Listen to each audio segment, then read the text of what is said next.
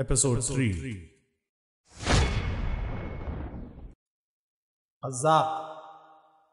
دس دن بعد ایک صبح بندرگاہ پر دو جہاز سفر کے لیے تیار کھڑے تھے۔ ایک جہاز پر زبیر یتیم بچوں اور بیواؤں کو لیے جا رہا تھا اور دوسرے جہاز پر دلیپ سنگھ راجہ کی طرف سے حجاج بن یوسف اور خلیفہ ولید کے لیے ہاتھی سونا چاندی اور ہیروں کے تحائف لے کر جا رہا تھا۔ ہاتھی تعداد میں دس تھے۔ راجہ اور ولی عہد زبیر اور اس کے ساتھیوں کو رخصت کرنے کے لیے بندرگاہ تک آئے۔ راجہ بیواؤں اور یتیم بچوں میں سے ہر ایک کو گرا قدر تحائف دے چکا تھا۔ زبیر کو اس نے کئی چیزیں پیش کی لیکن اس نے فقط گینڈے کی کھال پسند کی۔ رانی اپنا موتیوں کا بیش قیمت ہار سخت اصرار کے بعد ناہید کو پہنا سکی۔ راجکماری رخصت کے دن اس کے گھر آئی اور بزد ہو کر ناہید کو اپنے ہیرے کی انگوٹھی دے گئی۔ بندرگاہ پر جہاز میں سوار ہونے سے پہلے راجکمار نے آبدیدہ ہو کر خالد کو گلے لگا لیا اور اپنی موتیوں کی مالا اتار کر اس کے گلے میں ڈال دی۔ جہازوں کے بادبان کھولے گئے اور ہوا کے جھونکے جہاز کو ڈھکیلنے لگے۔ شہر کے لوگوں نے اپنے مہمانوں کو آنسوؤں اور آہوں کے ساتھ الوداع کہی۔ عورتوں کے لیے جہاز کے اندر ایک کشادہ کمرے کے علاوہ بالائی تخت کے ایک حصے پر بھی چلمنے ڈال کر پردے کا انتظام کیا گیا تھا۔ خالد ادھر ادھر گھوم پھر کر ملاحوں کے کام میں دلچسپی لے رہا تھا۔ ناہید علی کے ساتھ تخت جہاز پر کھڑی ناریل کے ان بلند قامت اور سرسبز درختوں کو دیکھ رہی تھی، جن کی چھاؤں میں اس نے زندگی کے بہترین دن گزارے تھے۔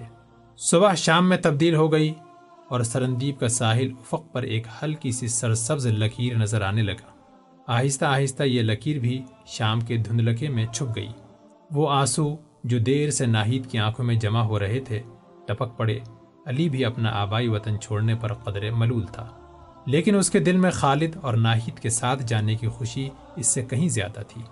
رات کے وقت مطلع صاف تھا، بچے اور عورتیں عرشے پر کھلی ہوا میں سو گئے۔ ناہید دیر تک آسمان پر چمکتے ہوئے ستاروں کو دیکھتی رہی۔ چلمن کی دوسری طرف خالد، زبیر اور ملاحوں سے باتیں کر رہا تھا۔ ہاشم ایک آٹھ سال کا لڑکا ناہید کے قریب لیٹا ہوا تھا۔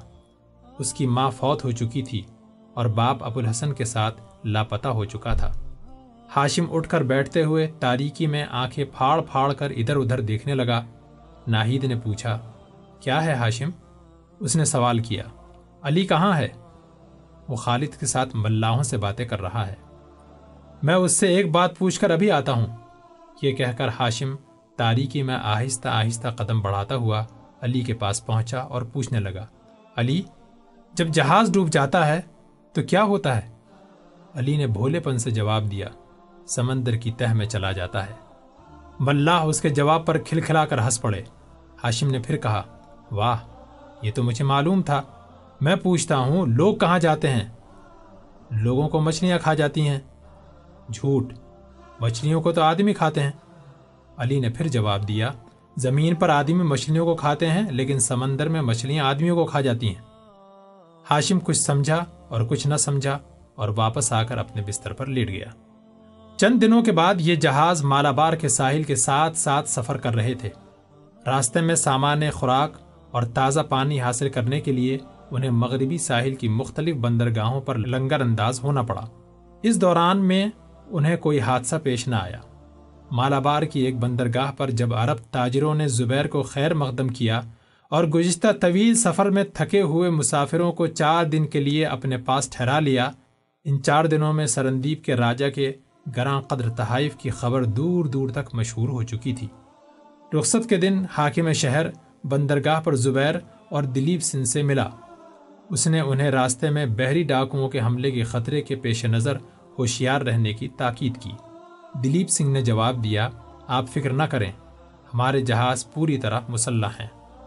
تیسرے دن مستول پر سے دونوں جہازوں کے پہرے داروں نے یکے بعد دیگرے افق شمال کی طرف اشارہ کرتے ہوئے دو جہازوں کی آمد کا پتہ دیا اور جہاز ران پریشان ہو کر تختہ جہاز پر کھڑے ہو گئے۔ دلیپ سنگھ کا جہاز آگے تھا۔ وہ اپنے جہاز کو روکنے کا حکم دے کر زبیر کا جہاز قریب آنے کا انتظار کرنے لگا۔ جب دونوں جہاز ایک دوسرے کے بہت تھوڑے فاصلے پر کھڑے ہو گئے تو دلیپ سنگھ نے کہا، ممکن ہے وہ جہاز بحری ڈاکوؤں کے نہ ہوں، لیکن ہمیں مقابلے کے لیے تیار رہنا چاہیے۔ آپ اپنا جہاز مغرب کی طرف لے جائیں، میں ان سے نپٹ لوں گا۔ زبیر نے جواب دیا، نہیں، ہم خطرے میں آپ کا ساتھ نہیں چھوڑ سکتے۔ دلیپ سنگھ نے کہا، مجھے آپ کی ہمت پر شبہ نہیں، لیکن ہماری سب سے پہلی ذمہ داری بچوں کی جان بچانا ہے۔ زبیر نے جواب دیا، اگر وہ واقعی بحری ڈاکو ہیں، تو ممکن ہے کہ مغرب کی طرف سے بھی انہوں نے ہمارا راستہ روک رکھا ہو۔ اس صورت میں بھاگ نکلنے کے بجائے لڑنا کم خطرناک ہوگا۔ اور ہم سے یہ بھی ناممکن ہے کہ ہم اپنے دوستوں کی جانیں خطرے میں چھوڑ کر بھاگ جائیں۔ آپ کی مرضی، تاہم عورتوں کو حکم دیں کہ وہ نیچے چلی جائیں۔ دلیپ سنگھ یہ کہہ کر اپنے ساتھیوں کو ہدایت دینے میں مصروف ہو گیا۔ زبیر نے خالد سے کہا، خالد، تم عورتوں اور بچوں کو نیچے لے جاؤ۔ دونوں جہازوں کے ملاح کیل کانٹے سے لیس ہو کر دور سے آنے والے جہازوں کو دیکھنے لگے۔ کچھ دیر بعد دلیپ سنگھ ایک جہاز کا سیاہ جھنڈا پہچان کر چلایا۔ یہ بحری ڈاکوؤں کے جہاز ہیں۔ مقابلے کے لیے تیار ہو جاؤ۔ زبیر نے اپنے ساتھیوں سے مخاطب ہو کر کہا، بھائیوں، یہ عورتیں اور بچے ہمارے پاس امانت ہیں۔ ہمیں انہیں سلامتی سے بسرا پہنچانا ہے۔ اگر ہم پر ان کی حفاظت کی ذمہ داری نہ ہوتی تو ہمارا طریقہ جنگ اس طریقے سے مختلف ہوتا جو میں نے اب تجویز کیا ہے۔ میں ایک خطرناک مہم کے لیے تم میں سے دو رضاکار چاہتا ہوں۔ اس پر سب سے پہلے خالد اور اس کے بعد تمام ملاحوں یکے بعد دیگرے اپنے نام پیش کیے۔ زبیر نے کہا، اس کام کے لیے دو بہترین تیراک درکار ہیں۔ میں یہ کام ابراہیم اور عمر کو سونپتا ہوں۔ زبیر کی ہدایت پر دونوں جہازوں سے دو کشتیاں سمندر میں اتار دی گئیں اور ان کے ساتھ دو بادبان باندھے گئے۔ دلیپ سنگھ کے جہاز پر ہاتھیوں کے لیے خشک گھاس موجود تھی۔ ملاحوں نے اس کے چند گٹھے اتار کر کشتیوں پر لادے۔ ابراہیم اور عمر ہاتھوں میں جلتی ہوئی مشلیں لے کر کشتیوں پر سوار ہو گئے۔ اس کے بعد زبیر اور اس کے ساتھی ترکش اور کمانے سنبھال کر حملہ آوروں کے قریب آنے کا انتظار کرنے لگے۔ اگلے جہاز کا رخ دلیپ سنگھ کے جہاز سے زیادہ زبیر کے جہاز کی طرف تھا۔ عمر اور ابراہیم کی کشتیاں ایک لمبا چکر کاٹ کر حملہ آوروں کے عقب میں پہنچ چکی تھیں زبیر ایک سرے سے دوسرے سرے تک بھاگتا ہوا اپنے ساتھیوں کو ہدایت دے رہا تھا۔ حملہ آور جہاز نے قریب آتے ہی زبیر کے جہاز پر تیر برسانے شروع کر دیے اور ایک تیر سن سے زبیر کے سر کے قریب سے گزر گیا۔ اس کے ساتھ ہی اسے ایک نسوانی آواز سنائی دی۔ آپ کسی محفوظ جگہ بیٹھ جائیں، ہم دشمن کی تیروں کی زد میں آ چکے ہیں۔ زبیر نے چونک کر پیچھے دیکھا۔ ناہید تیرو کمان ہاتھ میں لیے کھڑی تھی۔ آنکھوں کے سوا اس کا باقی چہرہ نقاب میں چھپا ہوا تھا۔ زبیر نے کہا، تم یہاں کیا کر رہی ہو؟ جاؤ نیچے۔ ناہید نے اطمینان سے جواب دیا، آپ میری فکر نہ کریں، میں تیر چلانا جانتی ہوں۔ یہ کہہ کر وہ آگے بڑھ کر ایک سپاہی کے قریب بیٹھ گئی۔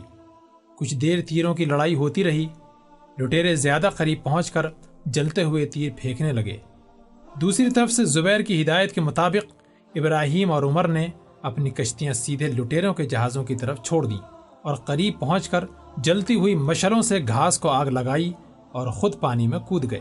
لٹیرے جو ہاتھوں میں کمندے لیے ہوئے اپنے حریف کے جہازوں پر کودنے کے لیے تیار کھڑے تھے، بدہواس ہو کر کشتیوں کی طرف متوجہ ہوئے۔ ہوا کے جھونکوں نے کشتیوں سے آگ کے شولوں کو جہازوں کے بعد بانوں تک پہنچا دیا۔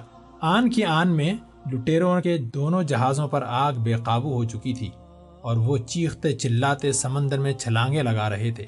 اس کے ساتھ ہی دلیپ سنگھ اور زبیر کے آدمی تیر برسا رہے تھے۔ زبیر نے لٹیروں کا ایک جہاز اپنے جہاز کے بالکل قریب آتا دیکھ کر آگ کے خطرے سے بچنے کے لیے لنگر اٹھانے کا حکم دیا۔ لیکن اتنے میں آٹھ دس لٹیرے کمندے ڈال کر زبیر کے جہاز پر کودنے میں کامیاب ہو چکے تھے۔ زبیر کے ساتھیوں نے انہیں آڑے ہاتھوں لیا۔ لٹیروں کے جہاز سے ایک تیر آیا۔ اور زبیر کے بائیں بازو میں پیوست ہو گیا۔ اس کے ساتھ ہی ناہید کی کمان سے ایک تیر نکلا اور ایک لٹیرے کے سینے میں پیوست ہو گیا۔ زبیر نے مرحبا کہا۔ ناہید نے مڑ کر اس کی طرف دیکھا۔ زبیر کمان پھینک کر بازو سے تیر نکالنے کی کوشش کر رہا تھا۔ ناہید نے جلدی سے کمان نیچے رکھ ایک ہاتھ میں زبیر کا بازو پکڑا اور دوسرے ہاتھ سے تیر کھینچ کر نکال دیا۔ تیر کے نکلتے ہی زبیر کے بازو سے خون کی دھار بہ نکلی۔ ناہید نے اس کی قمیص کی آستین اوپر چڑھائی جھٹ سے اپنے چہرے کا نقاب اتار کر زخم پر باندھ دیا۔ زبیر کا جہاز کمندوں کی زد سے نکل چکا تھا اور جلتے ہوئے جہاز کے رہے سہی ملاح مایوس ہو کر پانی میں چھلانگے لگا رہے تھے۔ زبیر نے دوبارہ کمان اٹھاتے ہوئے کہا، ناہید، اب تم عورتوں کے پاس جاؤ اور انہیں تسلی دو کہ ہم خدا کے فل سے فتح حاصل کر چکے ہیں۔ ناہید نے چلتے چلتے رک کر پوچھا، آپ کو تکلیف تو نہیں؟ نہیں، یہ بہت معمولی زخم ہے۔ تم میری فکر نہ کرو۔ یہ کہتے ہوئے ایک لمحے کے لیے زبیر کی نگاہیں غیر ارادی طور پر ناہید کے چہرے پر گڑ گئیں۔ سپاہیانہ وقار اس کے خد و خال کی دلکشی میں اضافہ کر رہا تھا۔ ناہید نے اچانک محسوس کیا کہ وہ بے نقاب ہے اور وہ تیزی سے قدم بڑھاتی ہوئی نیچے اتر کر عورتوں کے پاس چلی گئی۔ جلتے ہوئے جہاز سے چند آدمی اتر کر ایک کشتی پر سوار ہوئے اور ایک آدمی جو ڈاکوؤں کا سردار معلوم ہوتا تھا، سفید جھنڈا لہرانے لگا۔ زبیر نے تیر اندازوں کو ہاتھ کے اشارے سے منع کیا۔ عمر اور ابراہیم اپنے کام کر کے جہاز کے قریب پہنچ چکے تھے۔ زبیر نے اپنے جہاز کو خطرے سے محفوظ پا کر لنگر ڈالنے اور رسیوں کی سیڑھی نیچے پھینکنے کا حکم دیا۔ عمر اور ابراہیم جہاز پر چڑھ آئے۔ خالد نے زبیر کو دلیپ سنگھ کے ساتھیوں کی طرف متوجہ کیا، جو ابھی تک سمندر میں غوطے کھانے والے دشمنوں پر تیروں کی مشق کر رہے تھے۔ زبیر نے انہیں بھی ہاتھ کے اشارے سے منع کیا۔ اور لٹیرے قدر مطمئن ہو کر سیڑھی کے ذریعے جہاز پر چڑھنے لگے۔ سب سے آخر میں لٹیروں کے سردار کی کشتی دونوں جہازوں کے درمیان آ کر رکی۔ ایک قوی ہیکل اور معمر آدمی جس کی داڑھی کے آدھے بال سفید ہو چکے تھے، زخمی شیر کی طرح جہاز رانوں کی طرف دیکھ رہا تھا۔ اس کشتی میں زبیر کی نظر ایک نوجوان اور ایک لڑکی پر پڑی۔ دونوں شکل و صورت اور لباس کے اعتبار سے لٹیروں سے بہت مختلف تھے۔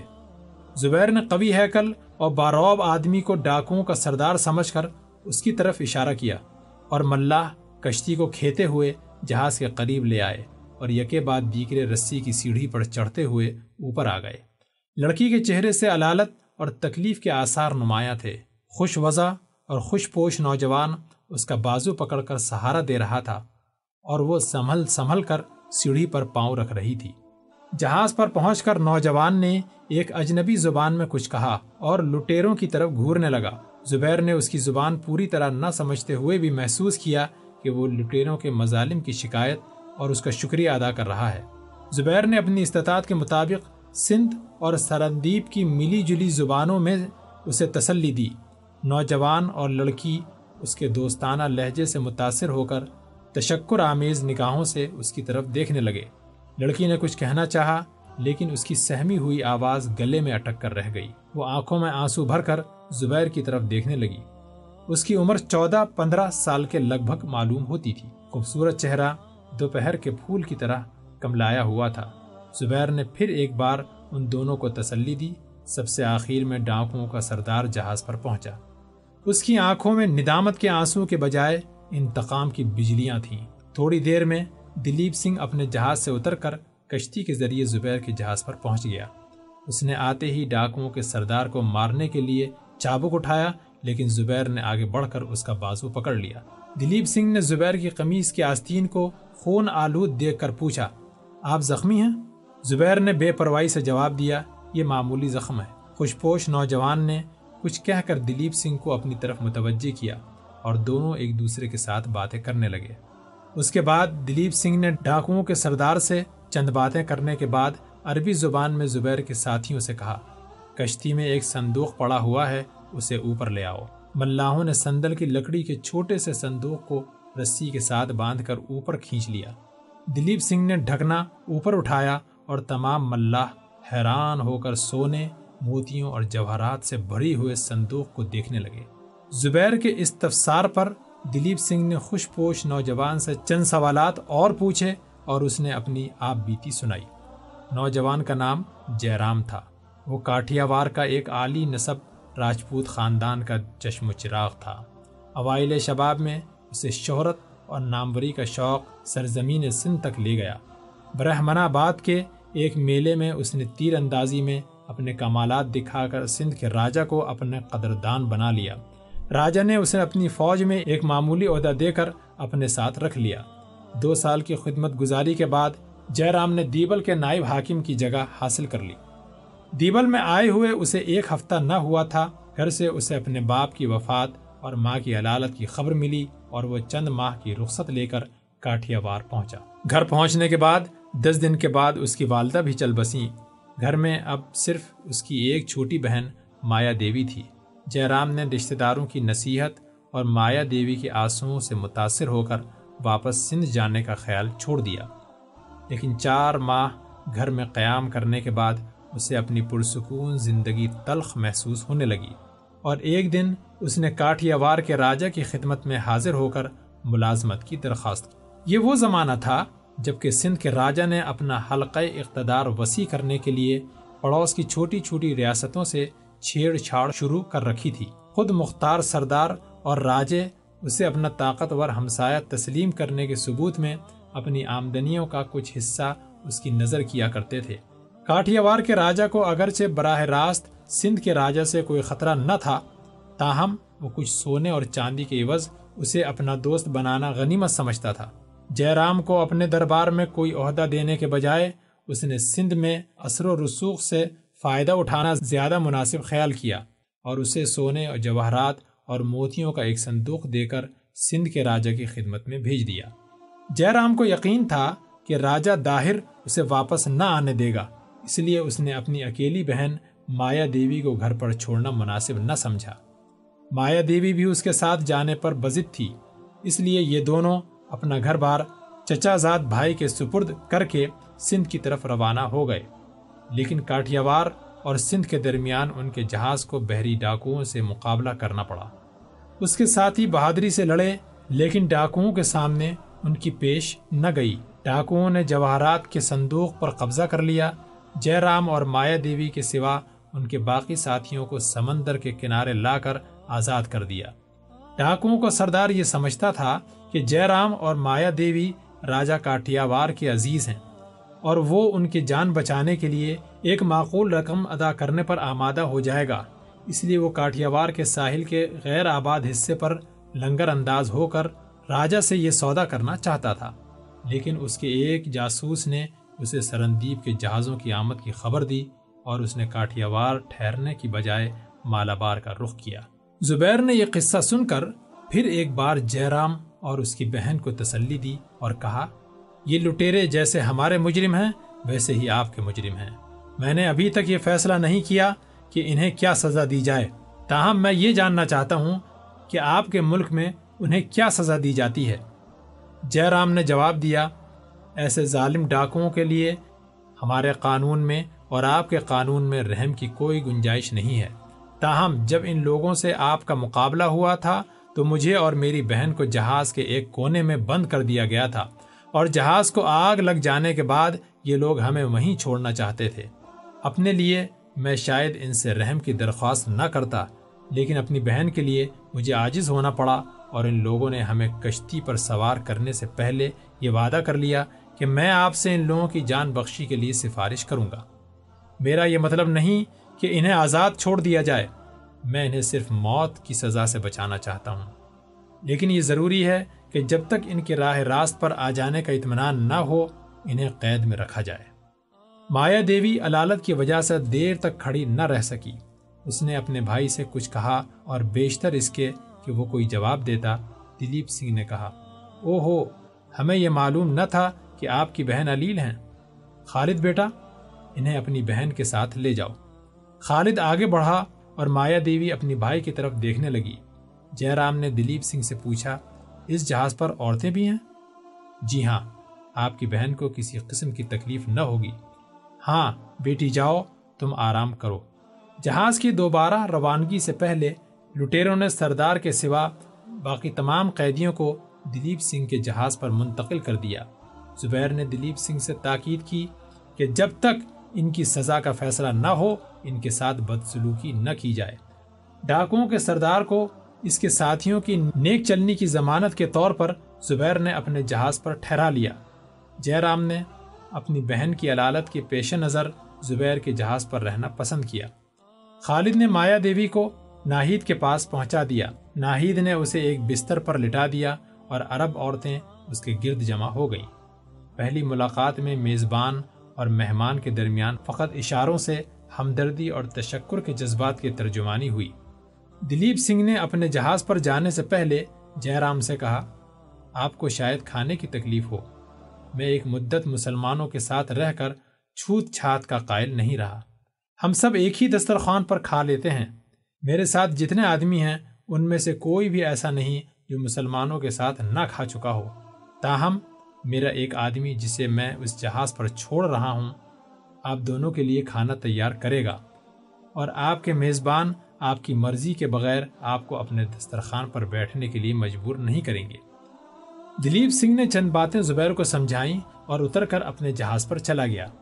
اس کے پہنچنے سے پہلے اس کے ساتھی اپنے کند استروں سے پانچ سفید ریش لٹیروں کے سر اور داڑھیاں، مونچھیں اور بھویں مونڈ چکے تھے۔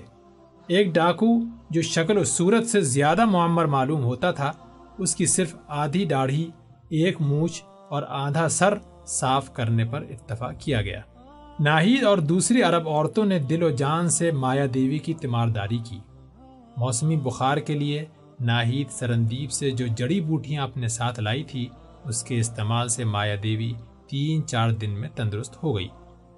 زبیر نے اپنے بازو کے زخم کو معمولی سمجھ کر شروع شروع میں چندہ پرواہ نہ کی، لیکن مرتوب ہوا کے باعث زخم میں تیسرے دن پیپ پڑ گئی۔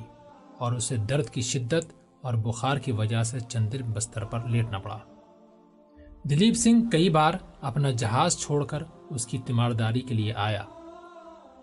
علی، خالد اور ہاشم ناہید اور دوسری عرب عورتوں کو حران اس کی حالت سے باخبر رکھتے۔ جے رام ہر وقت اس کے پاس بیٹھا رہتا۔ مایا دیوی ایک عورت کی ذکاوت حص کی بدولت ناہید کے مغموم اور پریشان رہنے کی وجہ سمجھ چکی تھی۔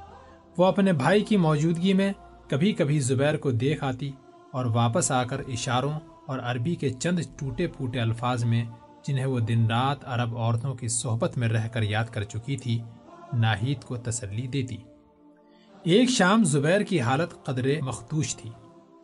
دلیپ سنگھ آیا اور زخم کی مرہم پٹی کرنے کے بعد چلا گیا۔ رات کے وقت متلا آبر آلود تھا اور ہوا تیز تھی۔ ملاح اپنی اپنی جگہ پر متعین تھے۔ جے رام خالد اور علی زبیر کی داری کر رہے تھے۔ عرب عورتیں عشاء کی نماز کے لیے اٹھیں اور مایا دیوی اپنے بھائی سے زبیر کا حال پوچھنے چلی گئی۔ جب ناہید نماز سے فارغ ہو کر زبیر کی صحت کے لیے دعا کر رہی تھی، خالد نے آ کر بتایا کہ زبیر بے ہوش ہے۔ ایک عمر رسیدہ عورت نے کہا، ہمارے تمام آدمی آندھی کی وجہ سے جہاز پر مصروف ہیں، ہمیں ان کے پاس ضرور جانا چاہیے۔ تمام عورتیں اٹھ کر زبیر کے پاس پہنچی مایا دیوی نے انہیں دیکھ کر اپنے بھائی کی طرف اشارہ کیا اور وہ اٹھ کر باہر نکل گیا۔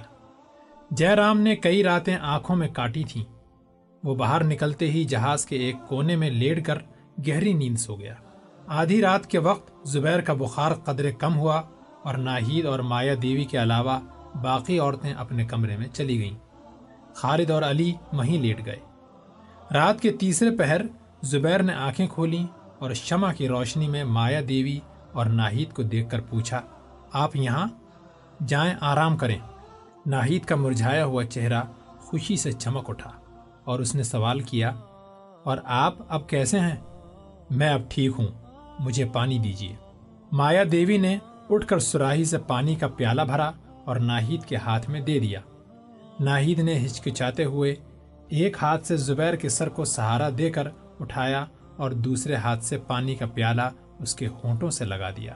زبیر نے پانی پی کر پھر تکیے پر سر رکھ دیا اور ناہید سے کہا، ان کے بھائی نے میرے لیے بہت تکلیف اٹھائی۔ وہ اب کہاں ہیں؟ وہ باہر سو رہے ہیں۔ آپ بھی جا کر سوئیں؟ مجھے اب آرام ہے۔ دلیپ سنگھ کے نئے مرہم نے بہت فائدہ کیا ہے۔ چند دنوں کے بعد زبیر چلنے پھرنے کے قابل ہو گیا۔ اربوں کا خلق جیرام کو بہت متاثر کر چکا تھا۔ زبیر سے اس کا انس انتہائی درجے کی عقیدت اور محبت کی حد تک پہنچ چکا تھا۔ وہ زبیر سے عرب کے تازہ حالات کے متعلق کافی واقفیت حاصل کر چکا تھا۔ عربوں کے نئے دین میں انسانی مساوات کی تخیل نے اسے شروع شروع میں بہت پریشان کیا، لیکن زبیر کی تبلیغ سے وہ جلد ہی اس بات کا قائل ہو گیا کہ دنیا بھر میں قیام امن کے لیے تمام اقوام کا کسی ایسے دین کو قبول کرنا ضروری ہے، جو ہر انسان کے مساوی حقوق دیتا ہو، جو تمام انسانوں کو رنگ و خون اور نسل سے نہیں بلکہ اعمال سے پہچانتا ہو۔ ابتدا میں اس نے کھانے پینے کے معاملے میں مسلمانوں کی چھوت سے پرہیز کیا، لیکن چند دن زبیر کی صحبت میں رہ کر اسے چھوت اور اچھوت کے امتیاز مزہ کا خیز نظر آنے لگا۔ اور ایک دن وہ اپنی بہن سے مشورہ کیے بغیر زبیر کے دسترخوان پر بیٹھ گیا۔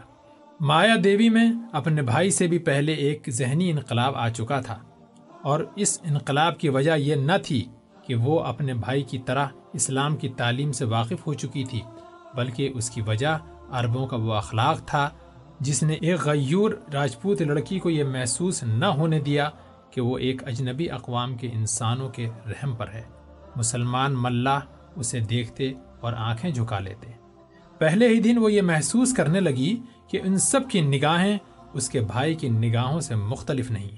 ناہید کی تیمارداری نے بھی اسے بہت متاثر کیا تھا۔ ان سب سے زیادہ وہ خالد کی طرز عمل سے متاثر تھی۔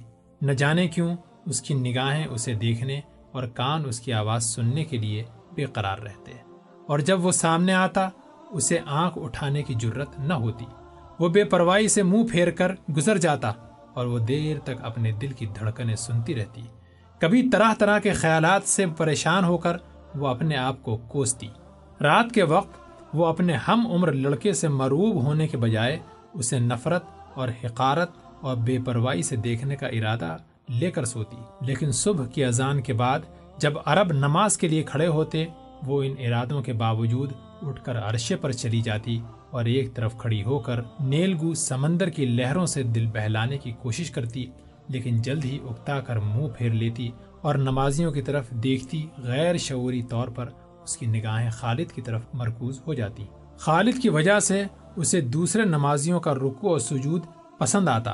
نماز کے بعد خالد کے ہاتھ بلند ہوتے دیکھ کر اسے ہاتھ اٹھا کر دعا مانگنے کا طریقہ دلکش معلوم ہوتا۔ اسلام کے ساتھ اس کی پہلی دلچسپی اس لیے تھی کہ یہ خالد کا دین تھا۔